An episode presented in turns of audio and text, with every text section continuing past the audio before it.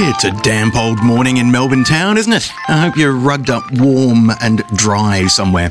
Or if you are about to head out, make sure, unlike me, you dress for the weather. That means taking a coat, uh, an umbrella. These sensible things that you would think after living in Melbourne since 1986 that I would actually realise that the weather is weather and wet. But no. Oh well.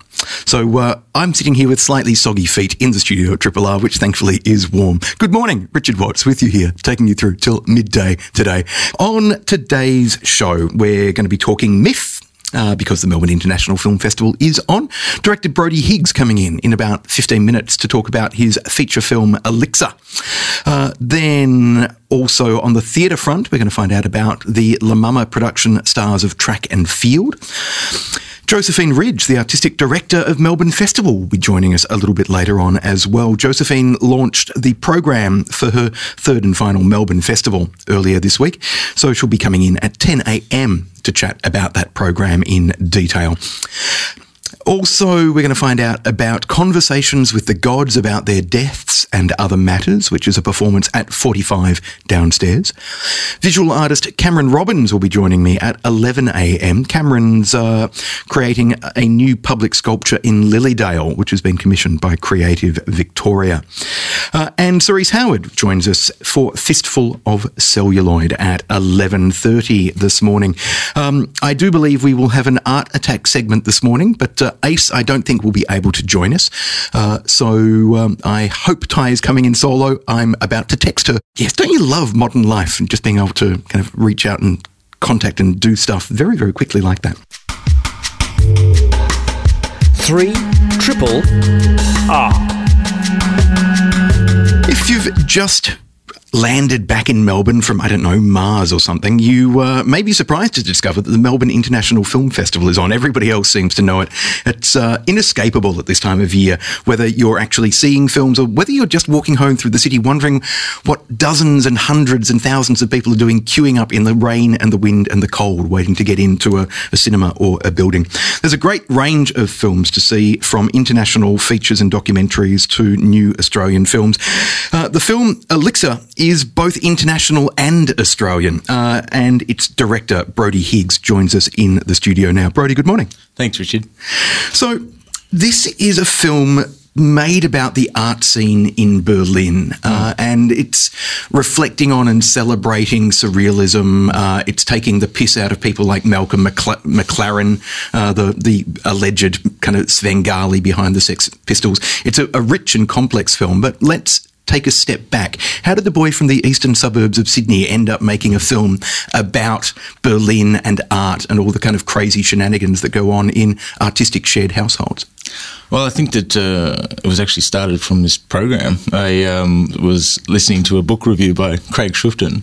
um, actually no, someone's. He, he he wrote a book called The Culture Club, which sort of mapped out the um, the link between you know the modernist and postmodern movements, and and I was at triple. Uh, I was at um, VCA and I'd walk home through the arts sort of department each day, and that sort of slowly, uh, you know, um, turned into putting on a um, art residence, and um, I thought I knew nothing about art, so I better better read Craig's book, and um, and I sort of thought, oh God, I need to make these people come alive. So they were reincarnated in a in a modern setting, and you know, as Paris was the sort of melting pot of artists in the twenties, and then potentially New York in the sixties for abstract expressionism and Clem Greenberg, and and uh, and that and that movement, and then maybe if they were alive, where would they be now? Maybe that's Berlin. So you know, Berlin's the sort of congregation of the of the world, a lot of the world's artists over the last couple of years.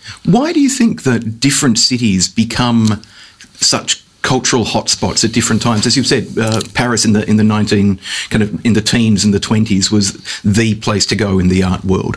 Uh, Berlin, obviously, uh, since reunification in Germany, and perhaps even before, was this kind of rich cultural melting pot. But certainly uh, in the in the noughties and, and early teens, yes, it's become one of the focal points for, for European art and culture. Why do, do these kind of cities come to life at different times? I think it's just a matter of um, you know. Um, one in all in you know I think it's a bit of a bandwagon I think it's uh, also um, the cost, you know, and also I think Berlin's always been changing constantly. Every time you go back, it's just a completely new city, and I think it's very affordable. Um, so you know, part of the whole statement of the film is is going into the kind of gentrification of, of cities. You know, like um, it's just so hard to find um, you know inner city warehouses to do your art, and so these poor surrealists sort of stuck in this modern sort of time that they're just not suited to um, are being kind of kicked out through gentrification and the need to actually earn a living. you know, not just sitting at home and you know writing poetry. Mm. Now you've previously made. Um, uh, a documentary and then a couple of short films. So this is your debut feature. Um, why on earth did you decide to make your debut feature with a cast of 22 people rather than a more manageable three or four? It's the stupidest decision ever. Yeah. Um, I have no idea. Um, I think it was sort of, you know, trying to fit a lot of artists from the, you know, 20, 20th century into one film.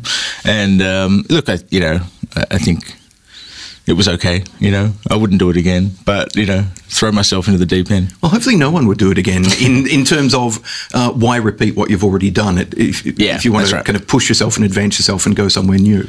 But this is obviously for for Australian audiences. This must be an in, uh, an intriguing film because, the, I mean, the surrealist artists, the Dada movement, and so on have become quite legendary. The likes have, of yeah. kind of Andre Breton and Tristan Tzara and so forth. Yep. So talk to us about the process of mm. create recreating uh, those historical characters in a in a contemporary setting for your film.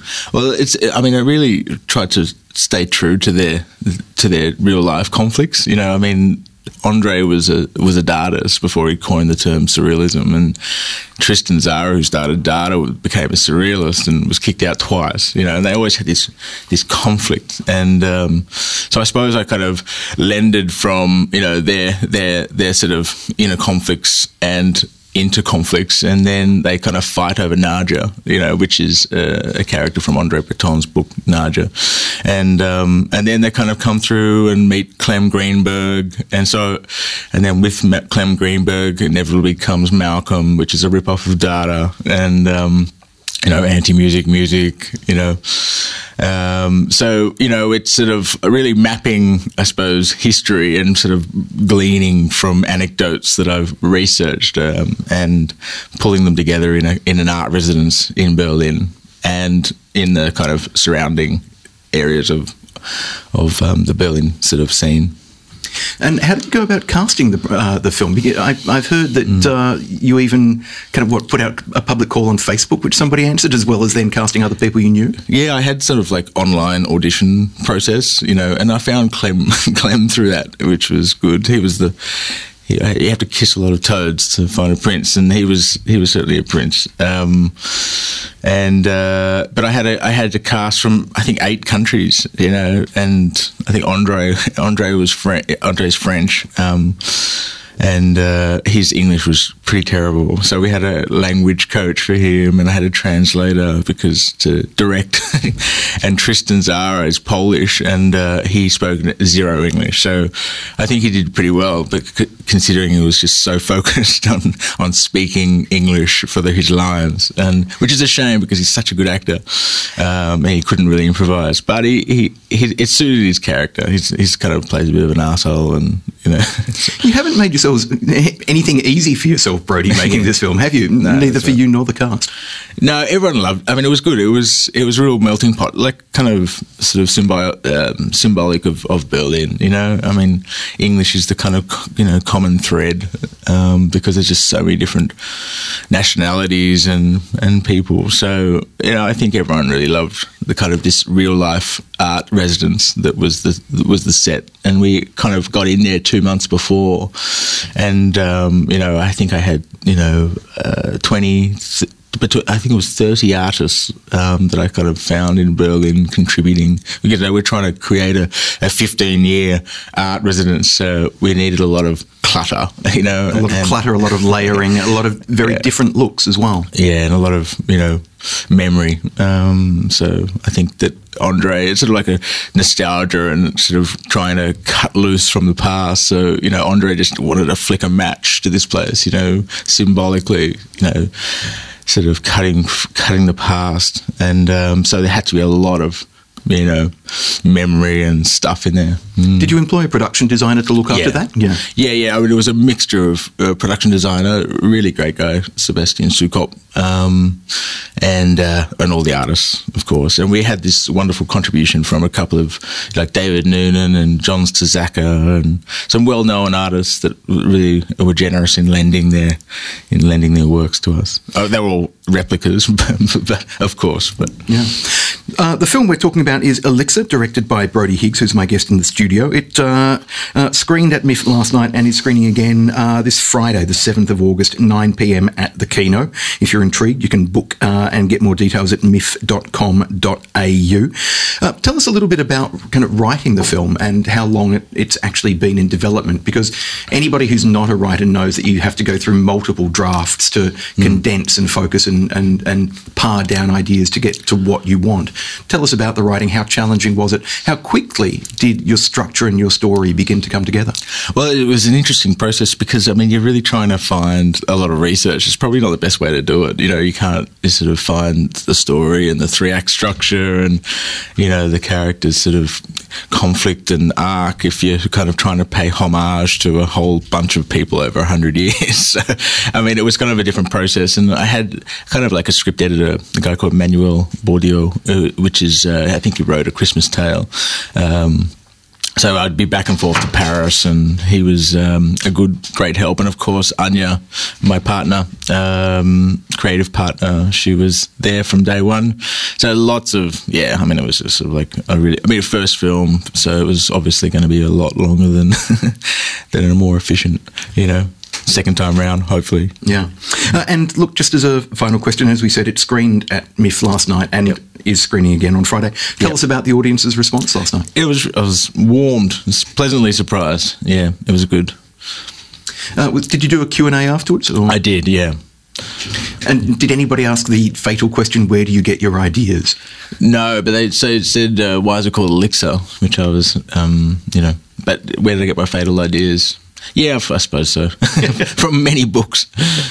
Uh, as I said, you can catch Brody Higgs' debut feature film, Elixir, uh, tomorrow night, 9 pm at the Kino. Uh, more information at miff.com.au. Brody, thanks for coming in. My pleasure, Richard. Triple R, not for everyone, for anyone. Stars of Track and Field is the name of a new production, uh, a new Australian play that's on at La Mama Theatre. Uh, and as always, when talking about La Mama, a brief conflict of interest statement. I am, am a member of the Committee of Management at La Mama. I do not benefit financially from my involvement with the theatre. Uh, I do benefit artistically, though, because I get to go and see a huge range of new Australian works every year. I think at least 35 or more new Australian productions every year are staged at La Mama. Stars of Track and Field is a new Australian play by um, Amanda Meeher, directed by La Mama artist in residence Darren Visor, who joins us in the studio now. Darren, hello. Good morning. Uh, and uh, we also have cast member Christina Benton joining us as well. Christina, hello. Hello. So, um, Stars of Track and Field. This is a, a story exploring, it's a semi autobiographical piece about adolescence, about uh, living in, an, in a, uh, a Greek Australian family, I understand. That's correct. Absolutely. Yes. And along with that, uh, all the, the, the troubles and struggles that one goes when uh, a family are dealing with a multiple array of issues, um, very complex. Um, Christina can tell you more about her character and what she has to deal with. Please do. Well, um, I play Faye, who is a uh, once star of track and field, who uh, has a tragic car accident and uh, is no longer able to run anymore, and the consequences thereof. Both physical and mental. Yes. Yeah. Um, that challenge of um, having, a, in some sense, a dream snatched away uh, is one of the things that's being explored, and the ramifications of mental health on not just an individual but a family. Yes. Yeah. Um, Darren, it doesn't necessarily seem like a, a light subject to direct. No, it's not a light subject, but we are finding the humour in the play. There's always, humour in, in, in everything, and that's what we've kind of been. Stri- I've been striving striving to find behind, you know, the subtext. And yes, it's like really difficult. I mean, I've had first hand experience with some depression, uh, and I'm sure many people have. So I kind of can relate to Faye's character and also understand what the other, other characters are dealing with her children. Uh, uh, uh, Bianca and uh, Peter, and also um, uh, the husband George as well. He's kind of like, um, well, he kind of really is avoiding the issue, really, in many ways. Now, um, in terms of uh, staging a work like this, Christina, for you as an actor, one of the challenges I imagine is that this is a semi autobiographical piece of theatre from the writer. So, does that require a, an extra degree of sensitivity from you as an actor when when taking on a work like this? Probably should. Um, I, um, the, I I relate with to the character in in a myriad of ways. Um, and it didn't actually occur to me until halfway through the rehearsal process that it was actually autobiographical.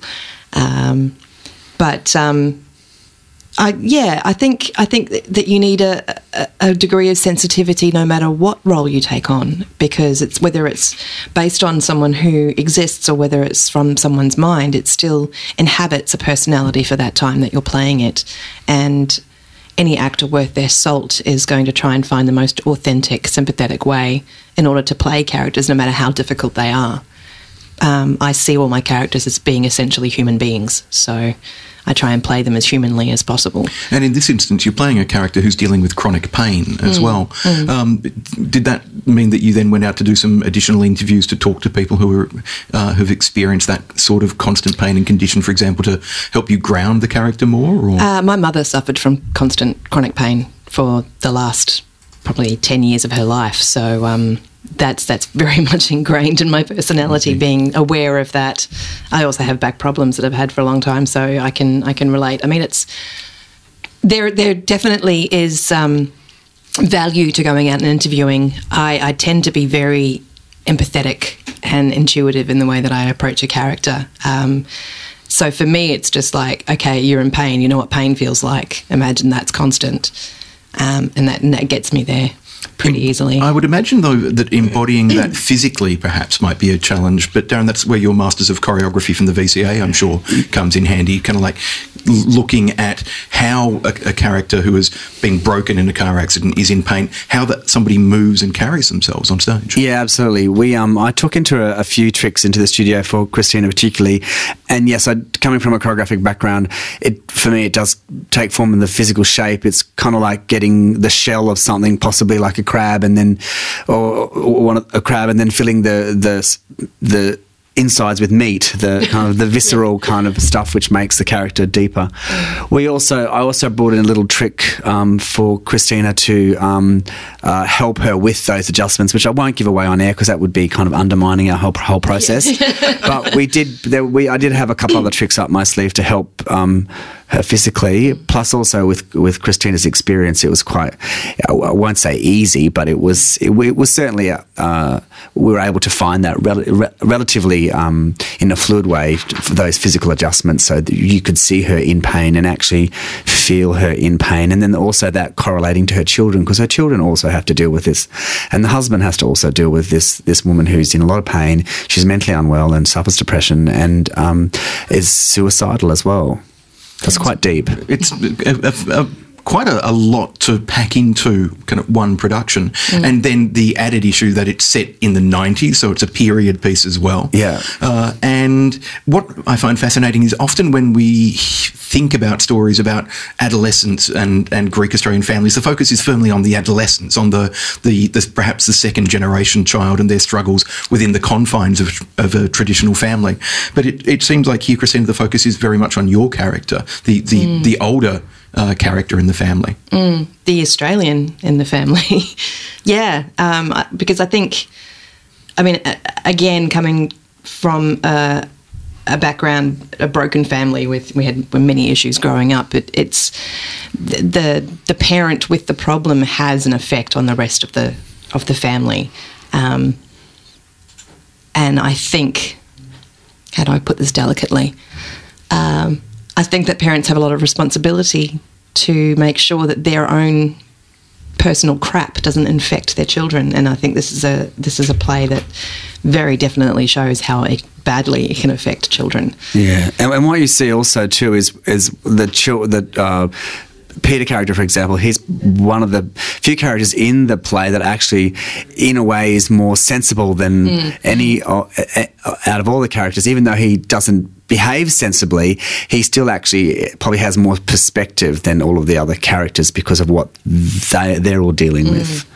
So that's kind of adds another layering to to the work. Now, uh, Stars of Track and Field is on in La Mama Theatre, which is such a, a, a magnificently intimate space, which can be a gift to performers and, and directors, or it can be a challenge as well, given that uh, the, the confine of the space means that any overacting is immediately visible. Darren, as a director working within that space, you are the artist in residence. You clearly know it well. It's a gift. Oh my god, that space is just like gold. You ca- you could not ask for. Um, I mean, I've been in all, all capital cities around Australia pretty much, and you could not ask for a better venue, a more supportive venue, and the intimacy of the venue is uh, exactly what you said. You don't need to overact. You can often it's going in there and just sharing a story is which often was a process I approached with Christina's work when getting the character Faye out was actually just sharing the story and the text. And in a space like a mama, when you share the text and the story in that intimate surrounding, it's often just enough. So that there, there, uh, there, there's uh, it's enough for the audience to get. One thing you do have to be careful is like you know strong. We, everyone's such a strong actor in the play that we have had to. You know, in Pull a way, back pull some. back exactly. Um, especially with Stefania, I had to, um, who is playing Bianca. She's a very strong, boisterous um, character, beautiful, beautiful actress, and we had to sort of okay, let's rein her in a little bit.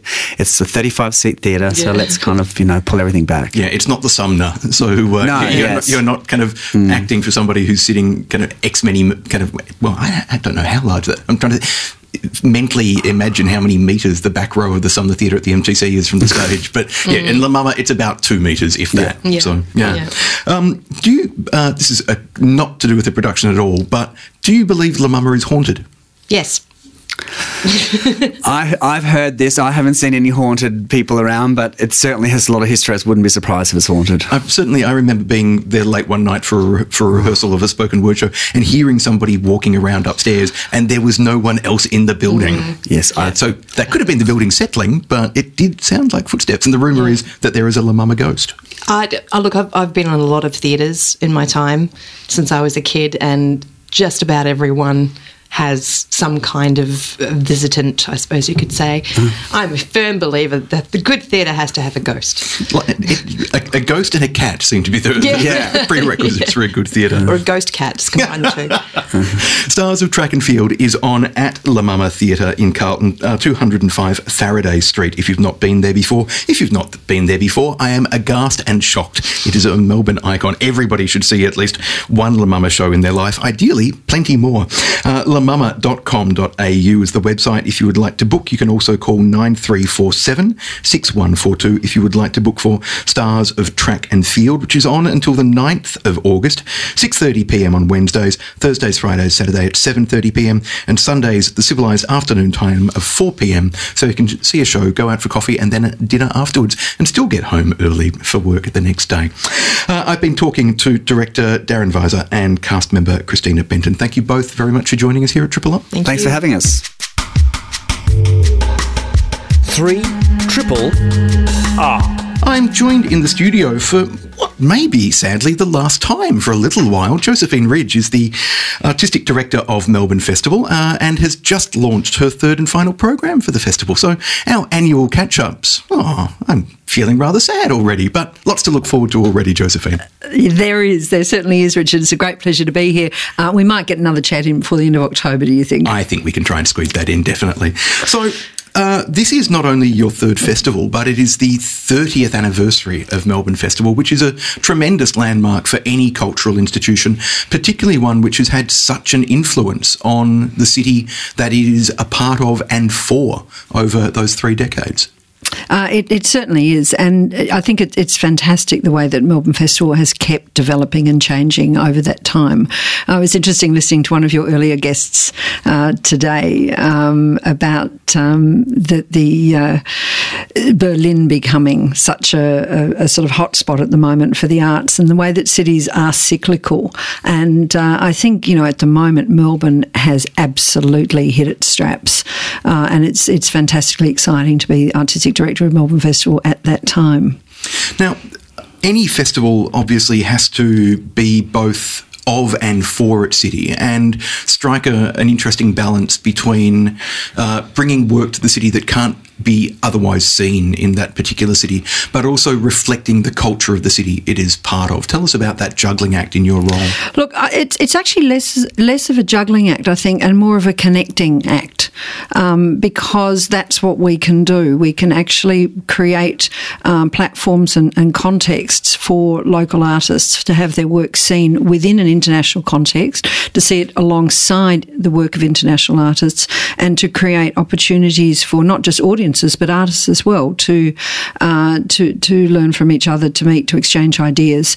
Um, and I think that's one of the really exciting things about an international arts festival um, is that uh, it is about connecting and about creating that that broader sort of local international context.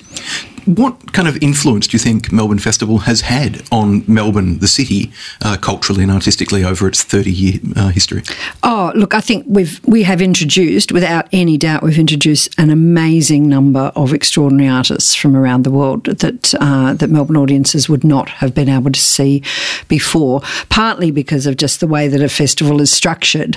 Um, you know, we can do things that uh, a producer who was just bringing out one single work um, would not do, unless, of course they want to lose their house.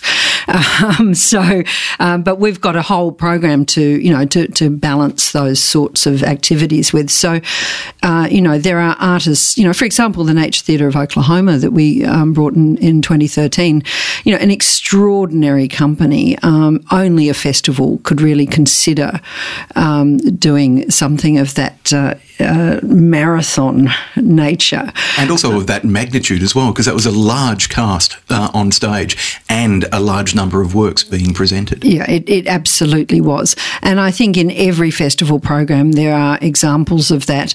Uh, last year, you know, the in depth retrospective of, of Trisha Brown's work, uh, which, uh, you know, again, you know, someone could bring one of her works out here, but to actually have that really, really broad context. And I think this year you see it with, uh, well, in a number of ways, but New York Narratives is, is one, uh, where we're really taking a close look at the independent theatre sector, a really, really vital uh, part of Melbourne's ecology. And, uh, and, and, we're looking at that again within an international context um, and, and looking at New York, uh, an extraordinary home for independent artists and and uh, and and Melbourne equally so. And I mean the synergies between those cities are, are, many and varied. And the one that immediately springs to mind for me is, of course, that it was visiting New York and seeing La Mama Theatre that then create uh, led to the creation of La Mama in Melbourne, which has become such a an important part of the independent theatre sector here. Exactly, as you were just talking about with yeah. your earlier guests. Yeah. yeah. Um, so that the synergy between those cities, uh, how will you be exploring that within the the Melbourne Festival program? Uh, well, first of all, by presenting two really amazing artists from New York who are out of the PS 122 stable. So that the New York Narratives program is a, is a uh, collaboration between us, uh, PS122, which has for over 30 years been uh, producing and presenting um, really seminal artists on the New York scene, uh, and Arts House, um, that is also celebrating an anniversary this year. It's their 10th anniversary uh, and has been so important to the independent sector here in, in Melbourne. So we're bringing two artists, Okwui Okpokwasili uh, and Andrew Schneider from New York, who are um, stable um, artists of PS122. These are works that PS122 commissioned, um, and uh, they form the sort of the, the platform, if you like. And uh, from there, we are um, presenting other works, another work by Andrew Schneider, which is a film work, really fascinating exercise. Um, and uh, especially made for Melbourne. Um, and uh, and then there's a whole range of forums, of films, uh, discussions, and opportunities to bring the artists with whom we're working, the Melbourne artists, into that room with New York artists. Um, there are conversations, for example, with Anne um, Anne uh, Cattaneo from the New York Lincoln Center, who is the director of the Theatre Lab um, there. That uh, we have now a satellite in Melbourne, thanks to Dan Clark at uh, at TheatreWorks. Um, Anne and Vallejo Gantner from PS122 are going to do a sort of uptown downtown New York conversation. Um, but there are many opportunities within. this, it roughly goes over about a ten day period for local independent uh, artists to be drawn into that whole conversation and that debate. And we also have within um, the uh, independent theatre program and dance program and music program, I think some of the best emerging artists um, like Anthony Hamilton. Adena Jacobs uh, and uh, Speak Percussion, uh, David Chisholm, uh, extraordinary range of talent that we have here in Melbourne. So rope, put a rope, big rope all around all of that. Now, uh, one of the other things that's intriguing about this year's Melbourne Festival, and you've mentioned kind of co- the idea of conversations already, but that's certainly a really strong thread in the programming this year is a greater opportunity for, for in-depth discussion and conversation and engagement with work. So it's not just about uh, presenting work, whether work the festival has commissioned or work that you're bringing in from overseas. It's about presenting the work and then offering multiple avenues and multiple pathways for, for people to engage with that work on a deeper and more lasting level through a series of forums and discussions and conversations throughout the festival. And that, again, is something that I think a festival can really do. And it's something that Melbourne Festival uh, is, uh, I I think, particularly able to do because of the nature of Melbourne audiences hungry to find avenues to participate in discussion and ideas, and we see that, uh, you know, throughout the year in many ways. The Wheeler Centre almost every night at six o'clock, packed with people just going to to listen and talk and, and participate.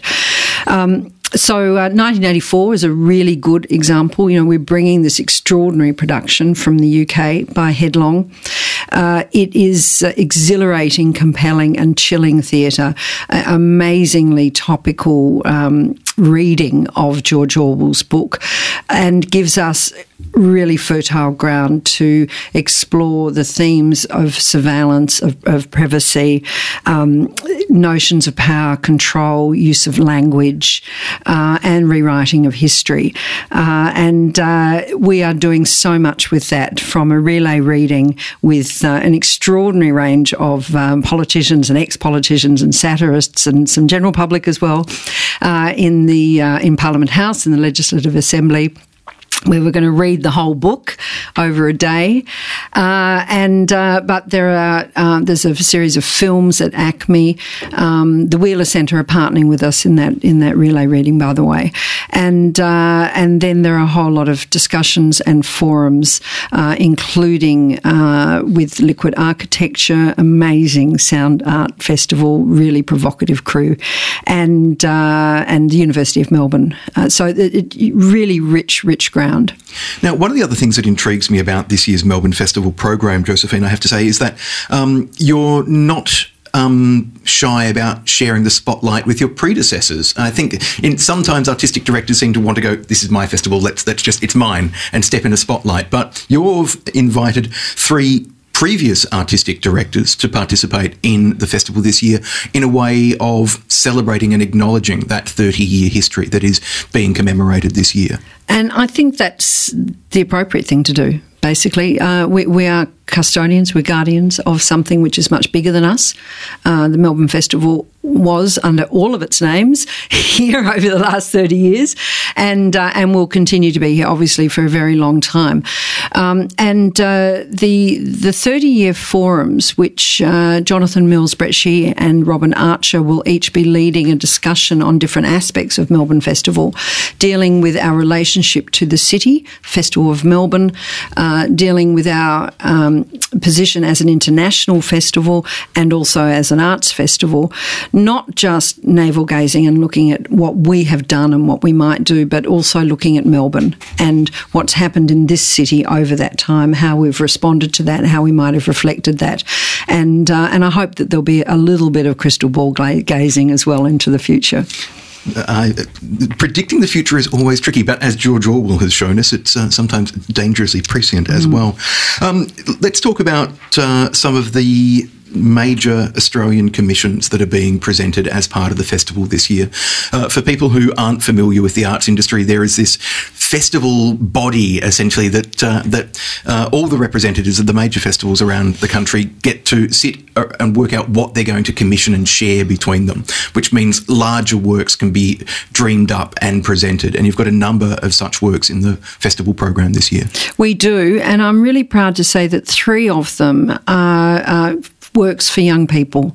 It's so important to be able to uh, present quality work for our audiences of, of younger ages uh, and hopefully instilling in them at an early age a real love of, uh, performing arts. Um, there are three works. Uh, one is The Rabbits, uh, which was uh, is an adaptation. There's a big adaptation of literature theme going through this year's festival, by the way. Um, but that is a, an adaptation of a book by John Marsden and uh, with illustrations by Shaun Tan that uh, Kate Miller Heidke, who is an extraordinary star of, of music, has written her first opera.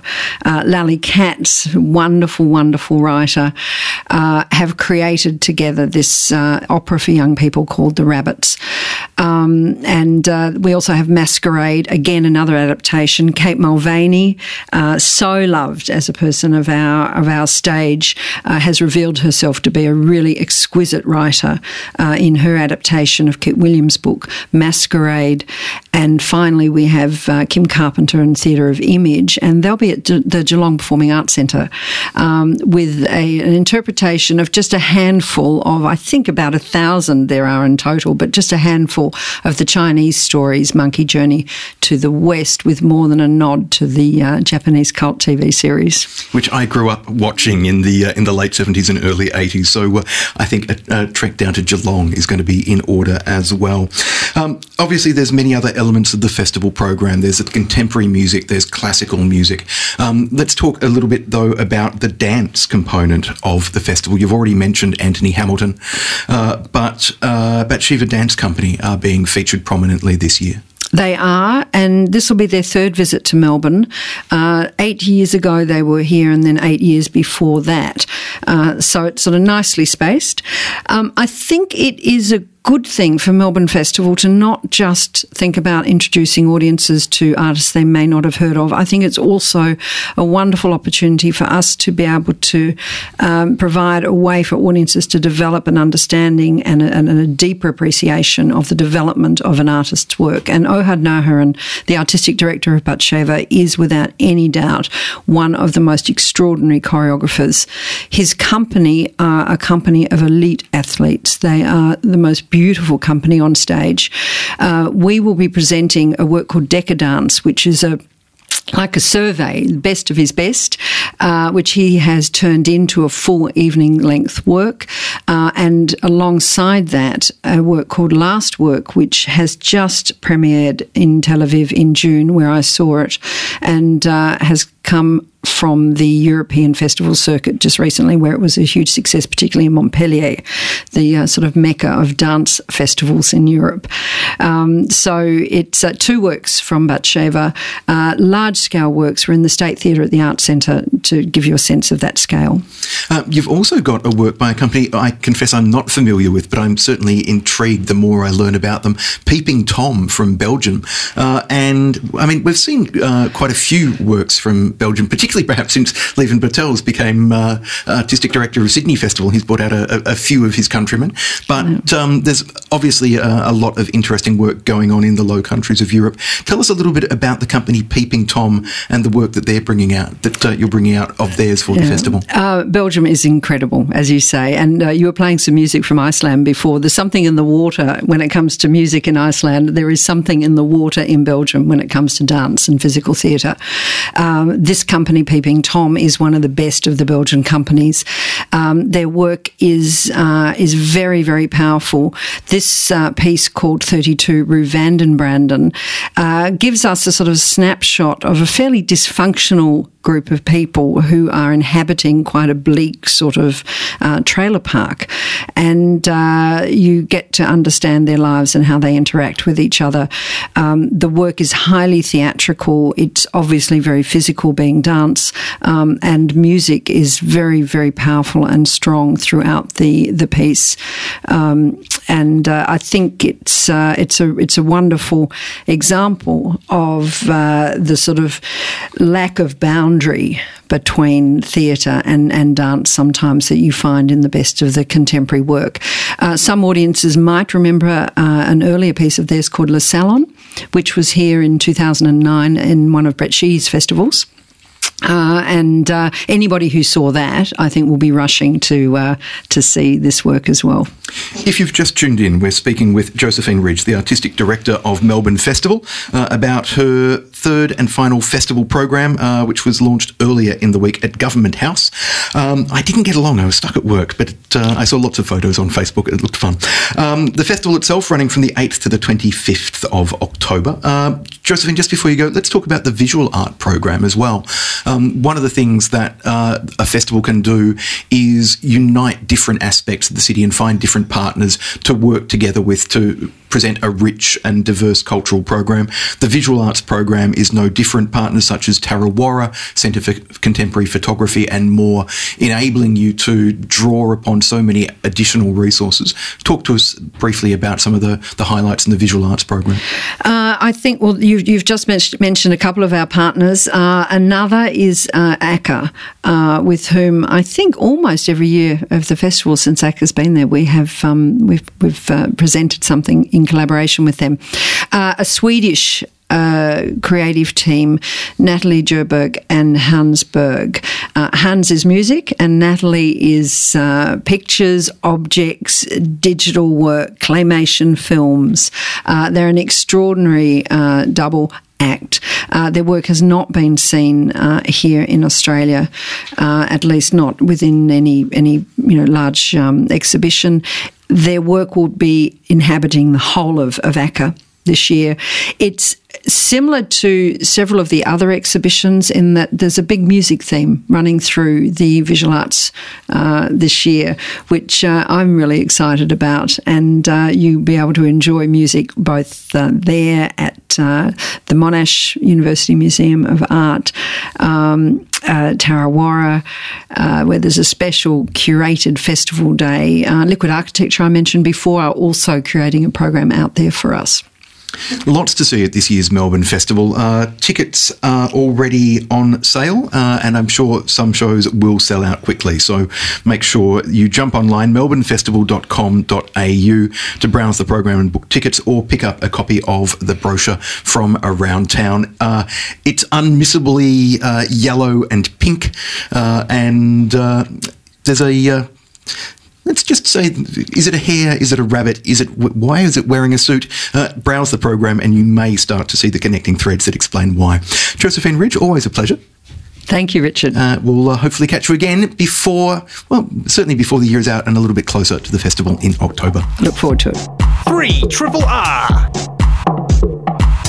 James McCaughey joins me on the line now to talk to us about conversations with the gods about their deaths and other matters, in which uh, gods uh, from a range of pantheons Greek, Christian, Hindu, and others come together to talk. James, good morning. How are you? Richard. Very well, thank you. Now, tell us a little bit about this work. I mean, the, the idea of conversing with what some people will see as sacred figures, others will see as completely imaginary figures. Yes.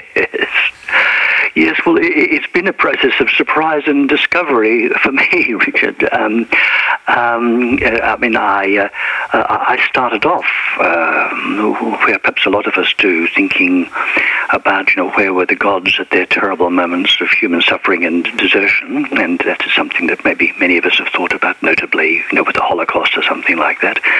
But then I, you know, I found that um, the more I wrote in the first instance um, about them, the more fun it became. I, you know, I found them enormously entertaining um, to talk to, as well as sometimes challenging.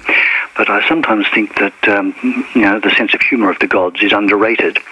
And then really the whole work just took a new dimension when somebody suggested to me that this really was the materials for performance, which is how I hadn't started it, because the moment um, you take that process of talking to them into performance, uh, to use your word, um, you are imagining them, you're conjuring them up. They are an imaginary presence, um, uh, as you know, all figures in the theatre are, and uh, and then that unleashes you know extraordinary things into the theatre. It's quite challenging for me, but it, it's it's also. Um, it can be very amusing, at least to me. Um, uh, and uh, so the conversation just kind of kept extending out beyond its starting point.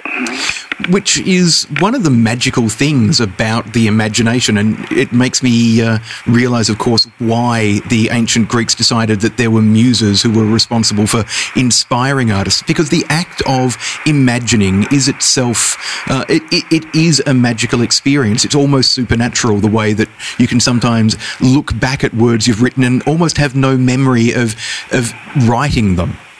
That's wonderful. That's wonderful. I think that's just terrific. And uh, I hope I could, in some small way, live up to that. But I hadn't actually thought of that connection through the muses, uh, even though, of course, I know about them. And so it's, it's a lovely thought, Richard. So, which gods are you conversing with in Yeah, this series well, of, you know, conversations?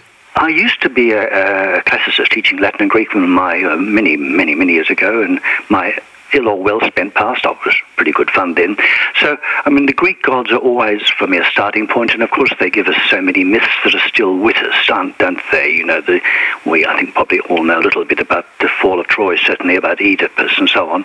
So, I start from them, but, you know, that takes you pretty quickly into the realm of many gods, because, I mean, one of the reasons why the Christian church eventually banished the Greek gods was because there were too many of them. This proved they weren't real gods. But of course, there are many, many, many gods around the world and in different cultures, aren't they? Whether in you know Bali or in Myanmar. And we, I think, in Australia, uh, we white people in Australia are just, I think, many of us anyway, slowly coming to terms with some fragmentary knowledge of the indigenous gods and trying to take them really seriously and through that understand there's something about the culture that we have displaced and damaged. Now, you're presenting these works over in two separate programs. Yes. So, uh, on August the 12th, the 14th, and the 16th at Yes. 45 downstairs, there are two conversations, and then uh, the 13th, 15th, and 16th, uh, three conversations presenting these works. And one of those which really intrigues me the gods attend a counselling session about loss of identity. Well, this all came from you know one day that I, I heard somebody talking with great vehemence about how the gods are all now part of the oneness, and uh, you know that when you that you pray to the oneness to them, and I thought that, that all sounds very nice, and then I thought, well, you know, how do the gods feel about that? You know, uh, aren't they losing a bit of their identity? And should I really feel enthusiastic about this? So uh, the gods have got a whiff of this, and they come clouding in, and it's a bit alarming to me because who am I to counsel them? But they seek counselling, and uh, and it's an occasion that I progressively lose control of, Richard. In fact, this happens quite in almost all of them. If I could explain, actually, there are, there are, as you say, there are five conversations. I do them over two nights, and people can either come to both or to one evening if they wish. And then on the last Sunday, I do all of them, giving people a bit of a break in between. But as as things go on, I get less and less in control of the situation, which um, is probably uh, connects to reality, but uh, uh, I'm sure gives the gods some satisfaction. the idea of gods even needing satisfaction is something that, that again, it, it harkens back to the to the idea of Greek myth, in which the gods were essentially just people, larger than life people, with all the Yes. appetites and needs of, of people as well, as opposed to the the somehow more abstract, higher than people uh, notion of gods, which is perhaps a more modern way of seeing a deity. That's that's a wonderful way of putting it. And of course, the Greeks have, you know, got into a great deal of trouble for that down the years. The 19th century Germans used to really take, you know, Homer, the great Greek poet from which all this starts, to task because, you know, these gods were comic. And uh, coming from a good German Lutheran tradition, if they were comic, they couldn't be gods. Who says? Well, I must admit, I find the idea of God's a little comic, uh, but uh, that's, that's, just that's just the atheist in me coming out. Uh, we're talking to James McCaughey about his work, Conversations with the Gods, about their deaths and other matters, which he's written and is performing at 45 downstairs um, uh, between the 12th and the 16th of August. And you can find out more information at 45downstairs.com. James, while I've got you on the line, uh, why return to performance now at this point in your career? You've been better known perhaps as a director, as a, as a mentor for other writers, and, and encouraging other people, students or otherwise to present their work. Um, did you feel you were kind of missing out on something by not performing yourself? Thank you very much for that question. It's been uh, when I, you know, had to ask myself. Um, no, I didn't sort of decide to come back. In fact, I didn't really think of myself as a performer. It was uh, many, many years since I had last worked as an actor. It was that this, as this body of material grew, as I was writing myself into it and imagining myself into it, um, it, it actually suggests it, it invited performance. And so I had to take this tremendous journey back after 40 years as to rediscover myself as a performer. And some of what that meant was quite technical, you know, uh, doing all the things I've asked actors to do, you know, really activate their resonators, really work my voice, really think what it is to be a performer. So it's been actually a terrific challenge as well as fun, and it's been just a, a huge, wonderful accident that life has given me at this uh, at this stage. Well, I look forward to seeing conversations with the gods about their deaths and other matters. And James, I look forward to seeing you perform. So, oh, well, thank you very much. Thank you very much for joining That's us on the line. Lovely. As I said, you can catch conversations with the gods about their deaths and other matters at 45 downstairs, 45 Flinders Lane, from the 12th to the 16th of August. You can book on 9662 9966 or online at 45downstairs.com. Triple R, not for everyone, for anyone. The artist Cameron Robbins joins me in the studio now. Cameron, good morning. Good morning, Richard. Now, you've uh, received a, a, rather lovely commission to create a new public work uh, in Lilydale at the uh, Yarra Ranges Regional Museum. Um, tell us about how you feel about public art to begin with before we go any further. Well, well, that's well, we've only got half an hour, so I'm not sure I can cover all my feelings. Um, yeah, well, it's a very big topic, Richard. It's hard to know where to start with that that question. Actually, um, you know, like I always see see see my work as a response to sight. And so I guess you know the whole moniker of public art, even though I have taught at RMIT Public Art Unit, um, I see as you know if the site and the context fits, you can create a work that has all the you know meanings and feelings of a genuine artwork that you would create in other situations. And that's kind of my goal. And i guess i feel like as i'm moving along uh, in my years and, and working life um, i seem to be able to be getting a bit closer to you know doing what i feel is the best thing for that context how do you feel the public respond to public art? Because I know that there are always some people who go, well, why is my council spending money on this? Why is the state government wasting money on that? And other people who really enjoy the, the way that a random encounter with a public artwork can break them out of the mundane for just a moment and change the way they look at the city, even if only temporarily. Yes, well, I would hope people are open to that experience. And I, I think with my work, um, I've really focused on that sort of line that's between the um, everyday and the expected and the unexpected and the totally creative and out there. And um, I, I, think, um, you know, with my kinetic works that use wind and create a drawing and some movement, um, people notice the movement and then they look at the mechanism and then they start to think about the other layers uh, of that work that um, are within the design of the work, and the work makes its own meaning as it progresses. And um, See, I- I'm doing some things now that are more time based over longer periods of time, and so that grows on people. And I think it's it great doing something in a museum context because you're sort of halfway there in terms of like it's not like doing something in a roundabout, which can be more, you know. Um, uh, more like a like a, a more, more difficult something public. like that is, is ephemeral in some ways on a roundabout because they're literally just driving Yeah, they're it. driving through, but you also like you know half the people aren't going to know anything about art, or uh, some people might not like it, or you know at all. Um, but in a museum, it's kind of a very nice context. Um, this piece I'm making does have an outside piece and an inside piece, so hopefully it um, draws people in, you know, on various levels. as it draws itself as well. The work is called Mill Kulture.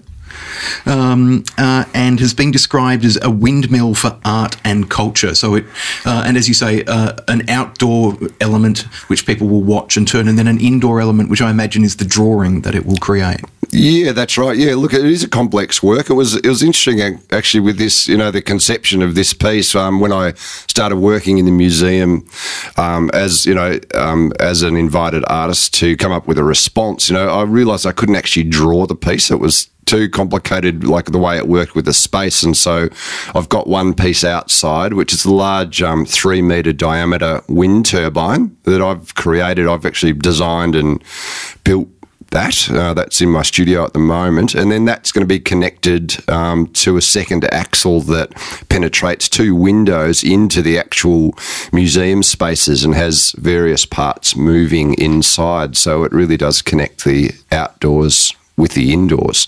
And as I called it mill culture because I started thinking that, that the museum there's a few threads there that I find is kind of important to talk about. Um, the, I, saw, I was seeing the museum as a culture mill, which is kind of obvious on one level if you think about these things, but other people, for other people, hopefully that's a bit of a surprise because I see a museum as, um, especially a regional museum, as collecting basically raw materials from people's collections and objects of interest and then they put it through a certain process and really through the museum do turn those items into um, culture and history. And so you, you could see the museum as a kind of mill for culture. And I've spelt culture with a K here. Um, several reasons. Um, quite a few Wurundjeri words and language in that area have a lot of Ks, and at one of the sites right in Lilydale, Booker Tillable has a double K.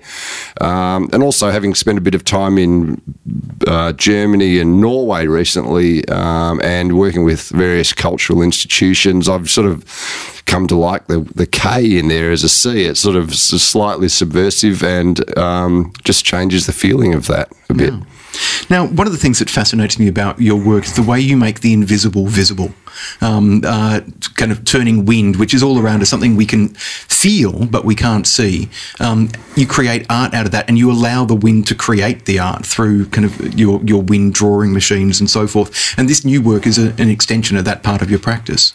Uh, yeah, that's right. Look, I, I have used um, used the wind as a dynamic force a lot in my work and created these well instruments for drawing. I see them as in- instruments. They're not they're certainly not automatic machines. And you know, I'm slightly lying awake at night just trying to work this one out. It's very large and um, quite a powerful turbine, and it's a long term project too. And I'm we're looking at like you know at least twenty years uh, and the way I'm building it's going to last for like 70 it's really or more it's all stainless steel and very strong um, and so you know the the the instrument so it's not an automatic machine. Like i will have to um, be very careful setting this up with the right you can imagine the right sort of gearing because you have the the wind can sort of be naught to infinity basically as we all know.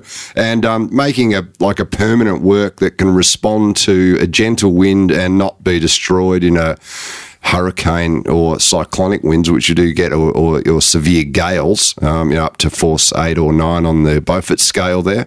Um, it's quite a challenge, and that's what I'm trying to do to make something that can basically transcribe some of this meteorolog- meteorological energy into an interesting sort of series of marks that will appear uh, that, that will be drawn on a large concrete wall, you know, and I've geared it right down so it's going to be slow and it'll do you know a couple of marks every day, hopefully, depending on the conditions. And so people can come back over time and see if they come back a year later, two years later, again five years later, and watching this artwork grow over time. That that's that yeah that's the intention yeah and I, would I'd like to be able to um, visit the museum and also have um, other helpers who can visit the museum and every now and then change the drawing implement um, for something else. For instance, you know how you often draw is start with some dark tones and then build up some lighter tones on top. So there's um, various possibilities for that. And well, I've noticed with some of these drawing machines that I create, uh, they do start to erase themselves after the pens and or the graphite in this case um, wears out. Like you'll have uh, the wood or the metal kind of scraping against the wall, and that will create a negative. And then you know I want to build up something interesting. I've always loved artworks that really deal with this idea of time and um, sort of creating a sense of the work's own history. And this is really doing it. It's really going to inscribe into the fabric of the building. And in some, I, what also intrigues me is, uh, as you say, it uh, it it draws into the fabric of the building, and then it can actually destroy its own self as well, destroy, uh, kind of wipe itself clean in some way. So again, it, it's um, you're making and unmaking simultaneously over over a, a, a, long period of time. Yeah, well, I'd really like to be able to do that. You know, uh, I think I think it's going to be interesting. You know, to control that in, in a way. As I just wanted to mention, I just saw this amazing artwork actually in um, in Venice in the. Um, Palazzo, Palazzo Fortuny that was done by a, a middle aged, uh, a monk from the Middle Ages in 1400 and something. And it was a stone that was um, etched by a drip of water over a very long period of time. And it was just a hollow in the stone created by one drip. And I thought that was really interesting, like a 500 year old object that had been inscribed by one drip of water. And for me, that embodied some of these uh, these thoughts and concepts I'm trying to you know work with. Cameron, why does the why does movement so fascinate you as well artistically? Because I mean, the the kinetic element of your practice has been significant for a couple of decades now. Yeah, it really has. Yeah, no, look, it's very, it's interesting how that's developed, and uh, you know, the, the, more I've worked, the more it's come to the fore. And I remember when I studied at RMIT in the early '80s under Vincas Jomantas and Inge King and some more modernist um, sculptors, um, there, there was there was a bit of a movement against making kinetic works, like um, especially uh, sort of felt that as a modernist, as a modern sculptor, you had to make all the decisions yourself. And if you if you made a kinetic work, it was sort of leaving things up to chance, or the audience might move something like you hadn't made the decision. But but the more I the more I um, I worked, the closer I got, I think, to my own uh, sensibility, which was really um, some sort of affinity with the dynamics of you know, the natural world, and uh, I love seeing things yeah, like erosion and um, the way the ocean and the weather worked. As a teenager, I did a lot of um, like surfing and working sort of with the weather, you know, on a day to day basis, and that was a that was kind of a formative experience. Um, but then, as I you know studied more, I got into things like chaos theory that really studied things like the orbits of the planets and like how if you calculate you know tens of thousands of planetary orbits. You can dissect those orbits like a skein of wool, and you come up with incredibly interesting, you know, sort of patterns from something that's seemingly chaotic and unrepeatable. So I started thinking, well, I could actually make a machine that would do some interesting drawings if I made it sort of a, doing a loop, but the loop was unrepeatable. So I could do that by using some flexibility within the machine. Um, so I'd do that using the right sorts of wires and pulleys and um, uh, leaving some flexibility there. So every time the pen comes around, it's not doing the same mark. And it's very much like a year on the earth. Like, the moon pulls us around in a corkscrew. So every New Year's Eve, we're actually in a different spot. We're not in the same spot, you know, we're doing a spiral. So, so this is very interesting. So that's come from chaos theory. And, you know, having spent some time in Tibet for a few months in between my undergrad and my postgrad, I was really taken by the way people would make metaphysical machines all the time for uh, as prayer wheels, and they make rotating machines everywhere, powered by water, wind, and like things like candle heat and stuff inside. And I was really fascinated by that, going, yeah, well, it's like this metaphysical world is really what we're dealing with um, in art. That's what that's what I find. Not all artists are into metaphysics, but for me, it sort of uh, that's how I can describe the power of art as a metaphysical force. And um, I've sort of pulled all these things together, and that's I've ended up with movement and dyna- dynamism. If you would like to see uh, Cameron Robbins' work, uh, it, when is it going to be installed? When is Milk Culture Mill Kulture going to be installed? Um, the well, the opening is uh, scheduled for December, mid December. 2015. Okay, and it's being installed uh, within uh, the, and outside and on the Yarra Ranges Regional Museum in Lilydale. So look for that in December. Um, and uh, you can find out more about Cameron and his practice at cameronrobbins.com. It's been great having you on the show. Oh, thanks, Richard. Three triple R. It's time to talk cinema with Cerise Howard, one of the uh, Plato's Cave team from Monday evenings here on Triple R, and a long-standing film reviewer on this here show. Long, long standing. How are you? I'm, I'm still standing. Good, good. I, I mean, MIFF is the time for um, festival flus and other things, as well as just general exhaustion from seeing film. But you're not one of those mad people who's going to see 60 or 70 films. Not quite that mad, no. Uh, which isn't to say I hadn't managed to catch a cold in advance, in fact, of the festival. A nice exotic foreign one picked up at film festivals abroad. Great. Thank you for sharing that with all of Yeah, us. really good to be ahead of the curve there, I find. Uh, and now I'm, I'm merely slightly run down rather than absolutely fatigued and zombie like. Um, um, chipper, in fact, even, and, and have plenty of energy left for the still umpteen days left of MIFF to come. For it is one of the longer film festivals, in fact, in the entire world uh, of, of this sort of stature, this international film festival. I don't mean to refer to, say, for example, the the Palace Chains film festivals here, whereby the, you know the French, German, etc., which run for two and a half, three weeks a piece. That's rather a different sort of kettle of uh, fish. Mm. Kettles, Kettle, fish, cinema, whatever. something. Yeah. Um, so, uh, look, I've.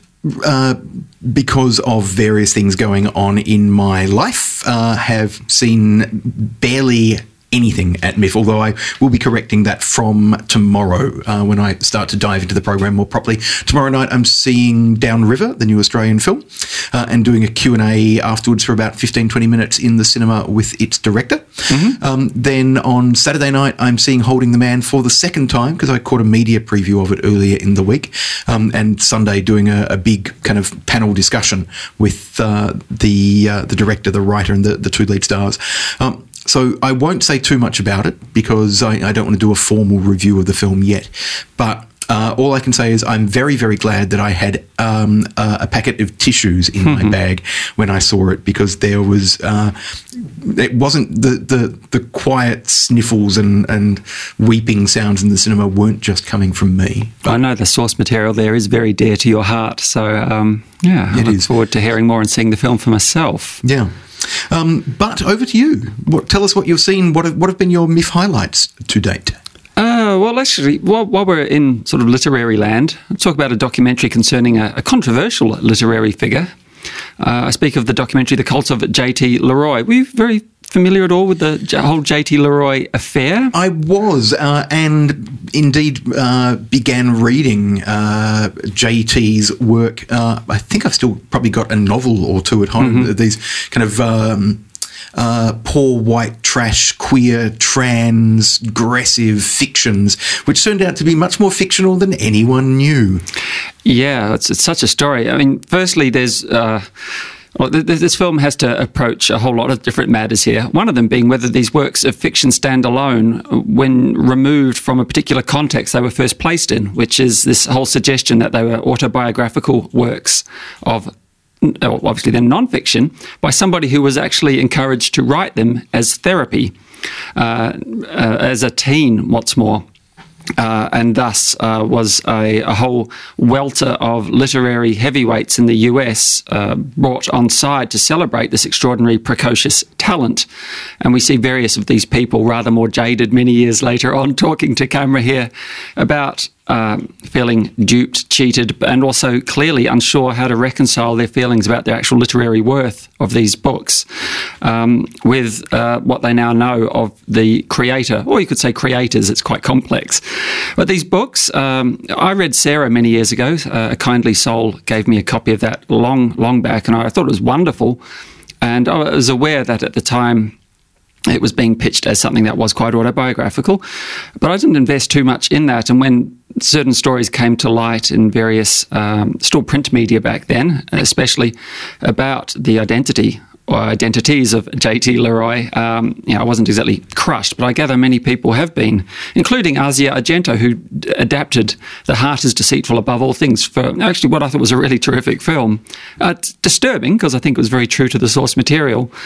Uh, but as, as, you say, Richard, this was these were very transgressive works of fiction, and they were sort of queer, but um, sort of queer by imposition upon the, the protagonists in that uh, the, the main character was sort of pimped out uh, at truck stops across the deep south of the US as a girl. A boy dressed as a girl, yeah. being, being pimped out by his mother. Yeah, yeah, and there's. Um, God, Asia Argento, whether how much she invested in the, the reality of J.T. Leroy's identity uh, is, is, a bit unclear, even from this documentary. But she still threw herself mightily into that film and into the, the role of the mother in that very uh, unflattering role. Uh, but this doco is, is fascinating. Uh, for folks who aren't that aware of the, the mythology surrounding JT, um, there, there, are so many different stories. As, as, we learned from this film, various people, literary figures as well as therapists, had all heard different things that were impossible to reconcile with one another. But variously, JT was a, a teenage prostitute, addicted to heroin, uh, infected with HIV, uh, and encouraged uh, to write his slash her life stories as, uh, by a therapist. There was other suggestions that JT's gender was variously either just fluid or actually uh, embarking upon transition lines from male to female. It was just a whole cluster of conflicting stories. And increasingly, JT had a public profile where celebrities would read from JT's books whilst this very androgynous figure would watch on, uh, surrounded by a small coterie of intriguing hangers on, including a, a, couple who may or may not have had rather more to do with the whole cultivation of this mythology than uh, first met the eye. And look, this is such an extraordinary story, you almost couldn't make a bad documentary about it because it is just. Uh, such a tangled web that was weaved. And uh, look, I, I, it really got me wanting to revisit the original works of um, what we now know more or less to be fiction, uh, because I, I, found them really uh, fascinating at the time and really gripping, and also very digestible in as much as that they're quite compact and you could pretty well polish them off in an evening because uh, they're real page turners, pot boilers, uh, especially if you have a, an affinity for the darker sides of life and, um, you know, have a little bit of that. So uh, I think it's, it's, a really terrific documentary from director Marjorie Sturm, who herself was somebody who got drawn into this whole vortex. And uh, emerged at least many years later with a documentary, so something positive to come out of it. Whereas there are some very embittered people yes. in this doco. Uh, author Dennis Cooper, for example, who was one of the first people to be approached by uh, the, the, person claiming to be JT Leroy. Yeah. So, and by fax, I think originally. Yes, I think that, um, that's right. Which yeah. kind of, uh, is again the the way that technology can be used to create a fiction. Yeah. Um, which we now know, thanks to the internet, uh, is is anybody can can be someone else online.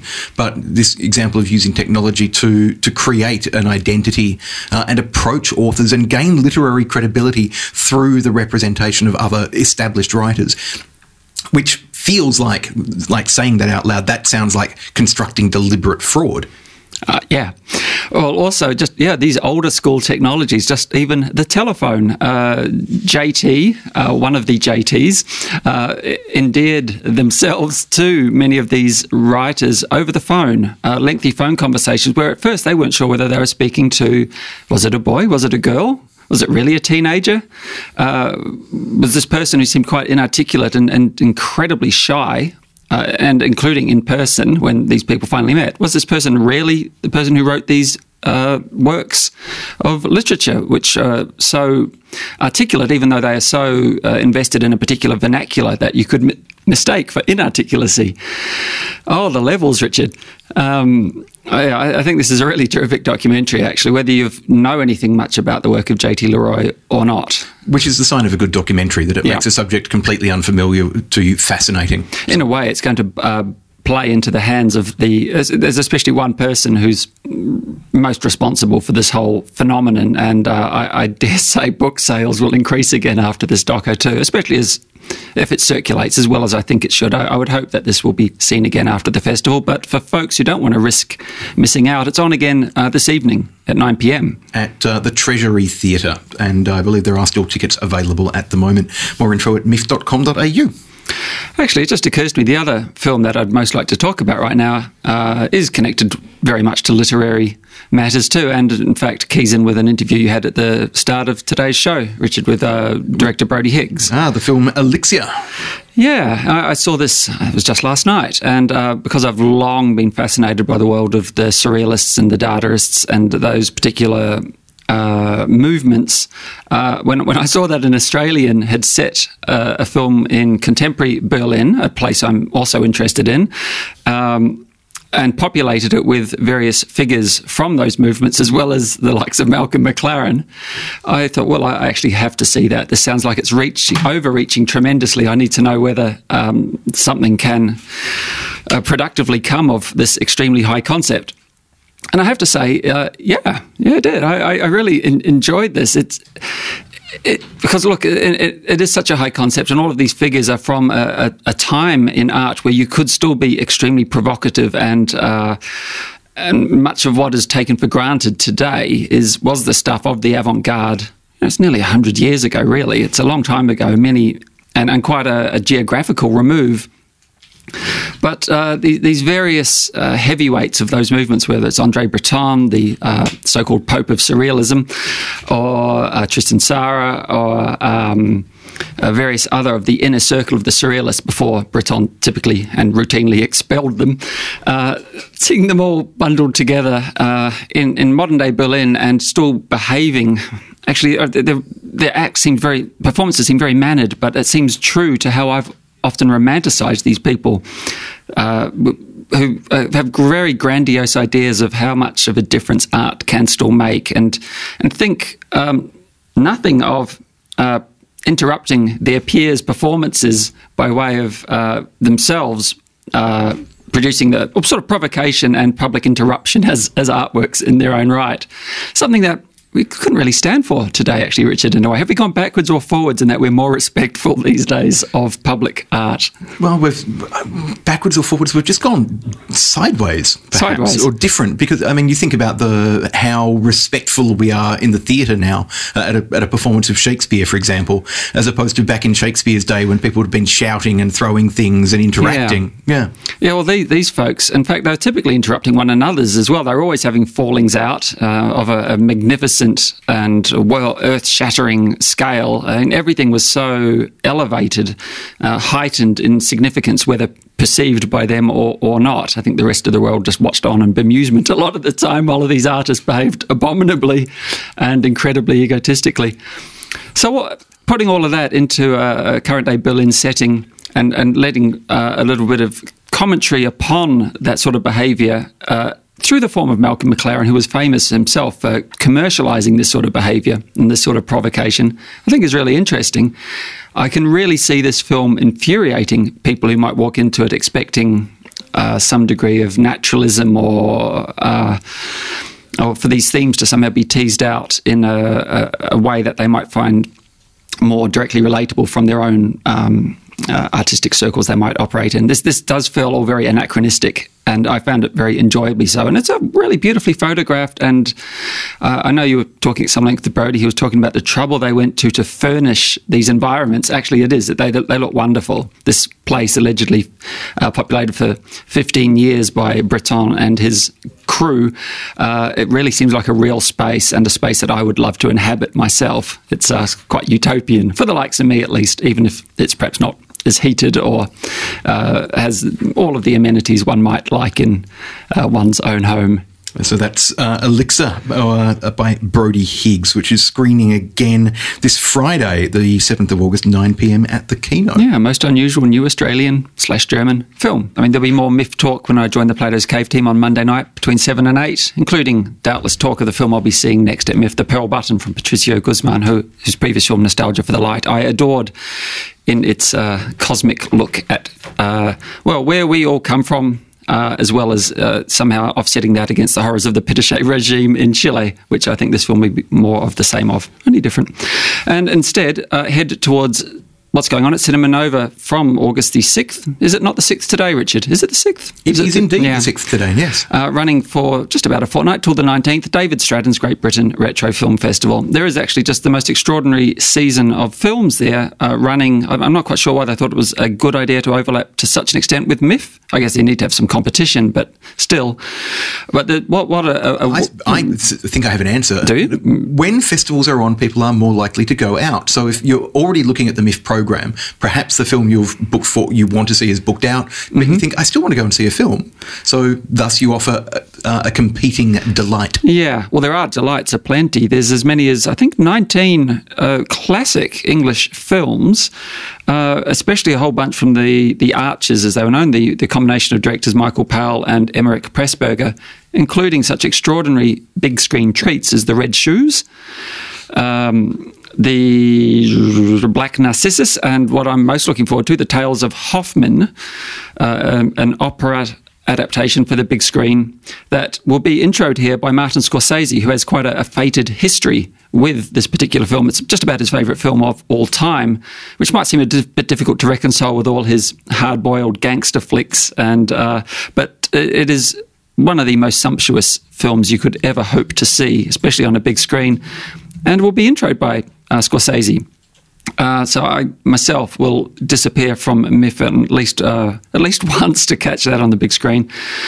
Uh, also, Michael Powell, when he went solo, and this film actually disgraced him in England, such that he was sent to the colonies in Australia to make They're a Weird Mob and Age of Consent. Uh, Peeping Tom, you've seen Peeping Tom? I've not. It's oh. one of those films that, those infamous films that you've I've heard about, but not had a chance to see on the big screen. Yeah, uh, uh very highly recommended. It's a horror film with a certain timelessness. Uh, it very much considers uh, what has become quite canonical film theory concerning the gaze and the complicity of the viewer in acts of murderous nastiness on the screen, uh, in which, uh, in this film, a filmmaker likes to try to capture the deaths on, on film of people he has been stalking. You can see how this might have upset the English establishment of the early 60s, uh, who were so used to these works of great quality, of a more uh, traditional sense, you could say, from Michael Powell. It's an absolutely astonishing film, as is Don't Look Now from director Nicolas Roeg. Uh, who I think must be represented at MIFF as well. Surely Walkabout is part of the David Gulpilil retrospective at MIFF. It must be. It is. Yeah, so you could see Walkabout and Don't Look Now as two greatest films, I would say, from the 70s uh, on big screens in Melbourne at much the same time. Uh, you've seen Don't Look Now, Richard? It's, I have. Yeah. And all the final scenes. Yeah, and some of the scenes leading up to that are rather magnificent as well. Um, an adaptation of a short story from Daphne du Maurier. Uh, Donald Sutherland and Julie Christie having a rather difficult time of it in Venice. And um, uh, what an extraordinary, chilling film. Um, look, The Third Man is in, in the mix. Uh, a masterpiece. Yeah, it's, it's interesting how many of actually of these are English directed films um, and possibly shot in England are actually set elsewhere or shot elsewhere. Third Man is largely concerned with Vienna. Uh, Powell and Pressburger's Black Narcissus is allegedly in India, but it's all uh, the work of great artifice. Whether you detect that or not, you probably will. It's incredible set design. Uh, and look, there's just a look the 39 Steps as well. Uh, one of my favourite early Hitchcocks and a classic Ealing comedy in Kind Hearts and Coronets, in which Alec Guinness plays, I think, as many as eight different roles. All of them uh, being lined up to be murdered by the evil but suave Dennis Price. So it's just a, a, tremendous selection, and that's not even touching on 2001: A Space Odyssey, and so on and so forth. And that's me done, Richard. Um, exciting times, big screen wise, in Melbourne town. Cerise, we will catch you in a fortnight's time. In a week's time, I would say. A week's time, yes. You'll be back next week for another little quick to wrap this- update. Yeah. It's time for me to go. Many thanks for the pleasure of your company this morning. I'll be back with you next Thursday. This has been a podcast from 3RRR 102.7 FM in Melbourne. Truly independent community radio. Want to hear more? Check out our website at rrr.org.au.